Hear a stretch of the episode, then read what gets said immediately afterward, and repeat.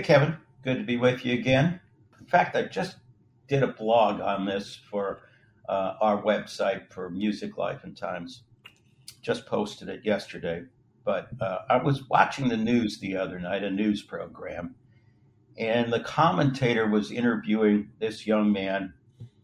Uh, they were discussing the uh, Israel, the Hamas Israeli war, and talking about the unrest on the campus. Uh, Columbia being one of those campuses where there's been a lot of protests on both sides. And at the end of the interview, he asked the student leader what he wanted from the opposite side. And he responded, See me, feel me, hear me. Uh, obviously, paraphrasing the 1969 uh, rock opera, Who rock opera, Tommy. And I thought, wow, that's very interesting that a, you know, a teenager, uh, he could be 20, 21, whatever, but somebody born after 2000 was uh, paraphrasing this this powerful line from this uh, rock opera in the 1960s. You know, I don't I don't know the rock opera very well. I mean, I mean, I know you know the Tommy's blind and he plays pinball. I know the the basic premise, but is there is there like a social justice message in that opera? It it yes, from the perspective of of this kid who says, "See me, feel me." I think the words from the rock opera: "See me, feel me, uh, touch me, heal me." Right, uh, and it's just an appeal uh, of, of you know of his particular the status of the life that he's living. That's the, how he wants to be treated. Um, but then it got me beyond that. You know, the rep that the, the mere fact that he was referencing that this student leader at Columbia was referencing. Uh, you know, I don't know if he intentionally referenced this, but I'm pretty sure he did. And paraphrase the the to- intonation was even sing songy like the like a, a piece of music. But I just thought, you know, that, that reminded me of how music plays an important role, such a vital role in so much, and has historically. I mean, back to Pete Seeger in 1944, um, or Woody Guthrie in 1944, re- recording "This Land Is Your Land." Um, or Pete Seeger back then recording "We Shall Overcome," and of course, "We Shall Overcome" became the theme of the uh, civil rights movement in the '60s. Uh, and there's just example after example. In fact, that if you go back that far and then you come all the way forward, and the 2021 Grammys Song of the Year was by a woman who goes by H period E period R period and and it's called I Can't Breathe. Okay, uh, sure. So I just thought, my goodness, the you know if you think about it, the role that music plays in these um, in these social issues is is is, uh, is, is, is huge, is is dominant, and um, I think you you know there are great speeches. You might remember a, a piece of a great speech over time, uh, but I, these songs live on. The entire songs live on, and they are sort of the they're the theme and they're the reference to that to that social movement. It's certainly something when you when you're performing music for a living, you want your music to to be more than mere entertainment. Although you know, I openly embrace the idea that when I'm playing music, I'm just trying to make people's lives better. But you know, there are there's rare opportunities where musicians get to play things that have some direct relationship to larger cultural events. Um, certainly, the song you just mentioned referencing George Floyd. Um, but you know, you can't always manufacture those things. Um, I'm lucky to have been part of some of. I've certainly been influenced by some some famous parts roles that jazz has played in this. You, you know, uh, Billie Holiday's most famous composition is that song "Strange Fruit," right? Which is um, you have to read the lyrics, but she's talking uh, about lynching. Strange right. fruit is a you know a man hanging from a tree. Um, when I toured with the great musician Rene Marie, um, she had a unique way of presenting that song. Is that she would sing Dixie first, yeah. and then go into that. In fact, she tells the story about the, her very first um, album for Max Jazz. She's she's got signed to this label, and they hire an all star band for this, including the drummer um, Jeff Watts. And when she tells Jeff that they were about to record Dixie, he refuses. Throws the sticks down and says, I will not record that racist song. But then she explains, she says, Hold on, hold on, just let me explain. when he heard what he was going to do, he says, Okay, let's do it. We were um, playing in Tallahassee. And, to be clear, she loves the melody of Dixie. She grew up singing as a child. You know, that was the the horn on um, the race car, the General Lee from Dukes of Hazzard would play. You know, yeah. um, so this this song was a way of her kind of marrying these two things in her life and maybe ex- exposing the thing the, the role that these two different songs represent we were performing in Tallahassee, Florida, outdoor concert. Um, you know, Tallahassee, that's in um, South Georgia, we joke. um, she started singing Dixie all by herself, and a bunch of people stood up and held their lighters up in the air while she was singing it. And then we moved into Strange Fruit, and they were stuck standing up with the lighters. Uh. It was it. She wasn't I don't think she was specifically trying to skewer them or anything like that, but it definitely really heightened that conflict between the two things. Yeah, I, I, remember uh, the uh, the movie about Billie Holiday. I recall from that movie that she was threatened not to sing that song. That almost cost her her life as well as her career in jazz music, it's it's played a role. I, I love these stories about Louis Armstrong, which which it's it's kind of ironic that during the '60s, because of his his smiling and friendly demeanor, his jovialness on stage, a lot of the civil young civil rights people viewed him as um, I don't know, be kind of being an Uncle Tom or something. But some of his stories of of pro, of protest, even at the at face of his own personal risk, are pretty pretty beautiful. One of them I like is they're performing in South Africa during apartheid, and he sings Fats Waller, um, "Black and Blue." What did I do to be so black and blue? Which is um, basically a protest song from the twenties.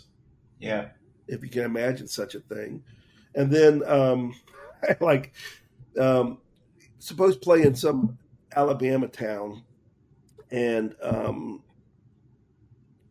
they didn't want to let any African Americans come to the concert. And the sheriff was behind the whole thing, and um, he, I believe, he believe, ends up arresting Louis Armstrong and his whole band. But they performed the next day because of the national media press on this whole thing, and he dedicates a song to the sheriff, which is called "I'll Be Glad When You're Dead, You Rascal You." I'll spit on your grave when you're dead, you rascal, you. Nothing he could do about it. Yeah, well, you talk about you've mentioned the '60s. Gosh, that was the the uh, epic of protest music. Of course, the um, the Vietnam War was the main target of the protests. Well, some of it there was a there was an awful lot in the jazz world still dealing with civil rights. Oh yeah, civil, of course, civil I rights. Mean, 60s, um, yes. you, you you got John Coltrane's song "Alabama," which he recorded after the bombing of that church, uh, where the, the, you know the, the children were killed. Um, you have Max Roach's "Freedom Now" suite, which is important, and there was a lot of debate about if these jazz musicians should be doing it. Of course, they're debating it because they were African Americans, and of course they should be. One of my um, favorite books is this book by Art Taylor called Notes and Tones. Art Taylor is a very, very famous jazz musician. What makes this book unique is that he's an actual jazz musician interviewing other jazz musicians. So they trust him. You know, so they're a little more honest. He's interviewing Sonny Rollins and Thelonious Monk and Miles Davis, etc. And he asked them all the same questions, and he's asking them. One of the questions they ask all of them is about whether they, how they felt about using their music to fight for social justice. And of course, all of them feel like all of their music is a fight for social justice.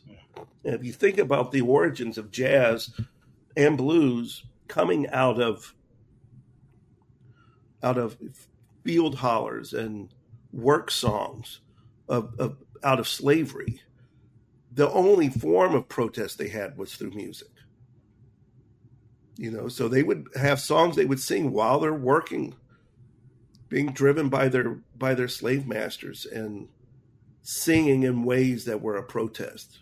Also helped them get through the day. I I can't pretend that I can truly understand the you know the depths of all of that, but it's very clear to me that jazz music has has come up as a protest music from the very start. Mm-hmm.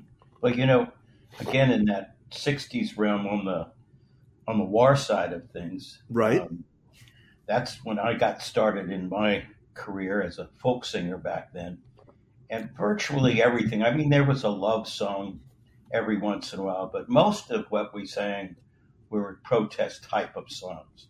Mike, um, a lot of those love songs are protest songs too. Yeah, right. one one of my favorite stories is uh, uh, Dylan, of course, who was the you know the king of that era and remains the name most associated uh, with folk music. But uh, when when uh, he first performed um, his song "Blowing in the Wind," uh, which is considered. I've read several uh, com- comments on it or opinions of it as the greatest protest song ever written. Uh, when he first performed it, he announced, "By the way, this ain't no protest song. I don't write protest songs." Wait, so really, who who says this now? Dylan, when he first performed it. I don't write no protest song. So it was uh, very interesting that years later, after all of the the analysis had been done, that that it has been that it is considered the, the greatest protest song ever written. Well, you, you know, it's funny. Um, Renee Marie wrote a song about homelessness. Uh, it's a it's a beautiful song. Yes, it is, uh, and it's called "This Is Not a Protest Song."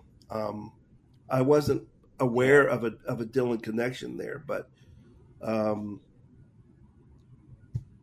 the lyrics in that song speaks for itself. And, and she released it as a single, and the money went to homeless charities. Yeah, yeah. We performed that often, you know, and I liked that she would just present the song and not spend any time discussing its larger purposes usually let the song speak for itself you know which i think it does really well um, it's so funny she was always worried that the harmonies were too simple or something like this. I think it's one of the, the best best songs i've ever played in terms of being composed. It has a, it has a meaning and the, the words and the music fit it perfectly. You know um, i had another profound experience with her a long term experience over a piece of music she wrote. And when I first joined the band, she was she was first formulating how to write this piece of music. Um, it'd be interesting to have her on to talk about some of this stuff at some point. But you know, from my my impression of not trying to speak for her, but um, she grew up in um, rural Virginia near Roanoke, and her her parents were civil rights workers, and um, she grew up being well aware that the national anthem was written by a slave owner, Francis Scott Key. Um, not just a slave owner, but a cruel one. I mean, they're all cruel, but you know what I mean. Yeah. Um, and but she knew she loves America, and she wanted to find a way of healing the role that song plays in her uniquely African American life. You know, so she wrote a suite of music called "Voice of My Beautiful Country," where she took all of these patriotic songs and then found her own way to render them. And the last movement of this suite, she took the melody of the Star Spangled Banner, but replaced it with the words to lift every voice and sing, which a lot of people call the African American national anthem. Um, and just that married, marrying the words with the other melody and making it work is, is impressive just without even being protest or anything. I'm not sure protest is quite the right word, but we we performed this for many years, always to great standing ovations and stuff. And then we we were invited to perform it. Uh, this is when Obama was running for his his um, his first term. We were invited to play at the Democratic National Convention by Michelle Obama. It was going to be held in Denver that year. And um, so we're excited. We're going to go perform this thing um, in, in, a, in, a, situation that's specifically political, which doesn't happen to musicians often. And then before that, because she was asked for that, the mayor of Denver asked Renee to perform an a cappella at the state of the of the uh, city address that he was giving. Now he, he had already heard us perform it the way it is, right? Yeah. And she goes there and there's different news reporters there and she sings it by herself. And USA Today wrongly reports that she she sang that all she did was sing lift every voice and sing they didn't recognize that she was singing the Star Spangled too. The ma- the, the uh, melody of the Star Spangled. Yeah, and that she was doing it because she hates America. Blah blah blah. Yeah. And uh, boy, this escalated right away. It becomes international news. Um, Obama himself had to denounce it by saying there's only one national anthem, and we were uninvited from the Democratic National Convention. Um, she received all these death threats.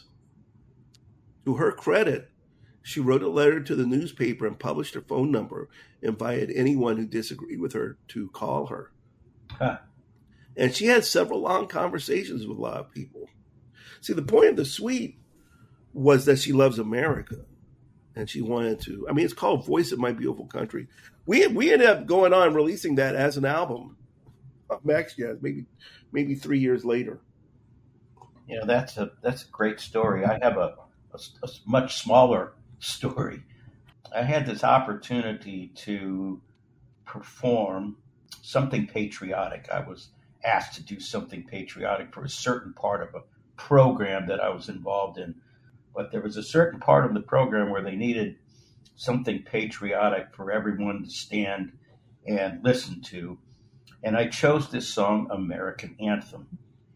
And I think that it too is, uh, I've proposed in the past, it's a alternative uh, to the Star Spangled Banner.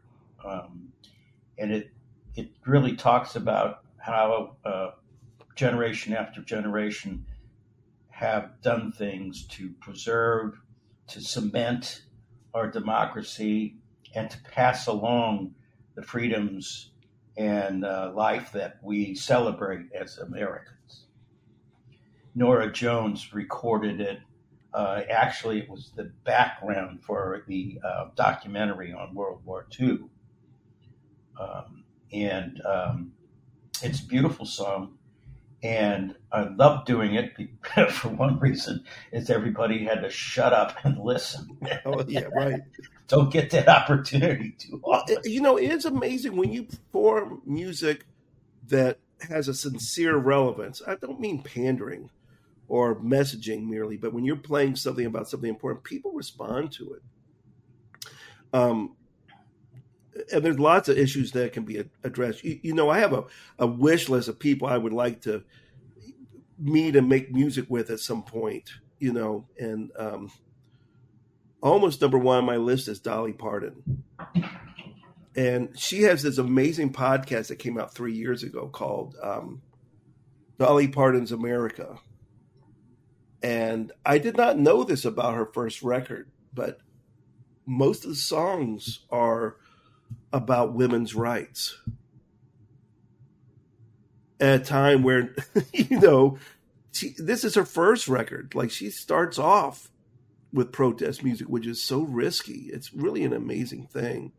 And uh, i recommend anyone listen to her first couple of episodes if not all 10 episodes of this uh, dolly parton's america. It's uh, something special.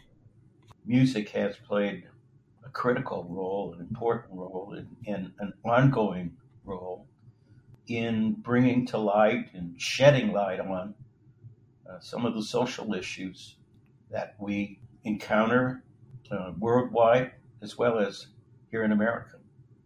Well, I, I like that lyric from the song we just talked about.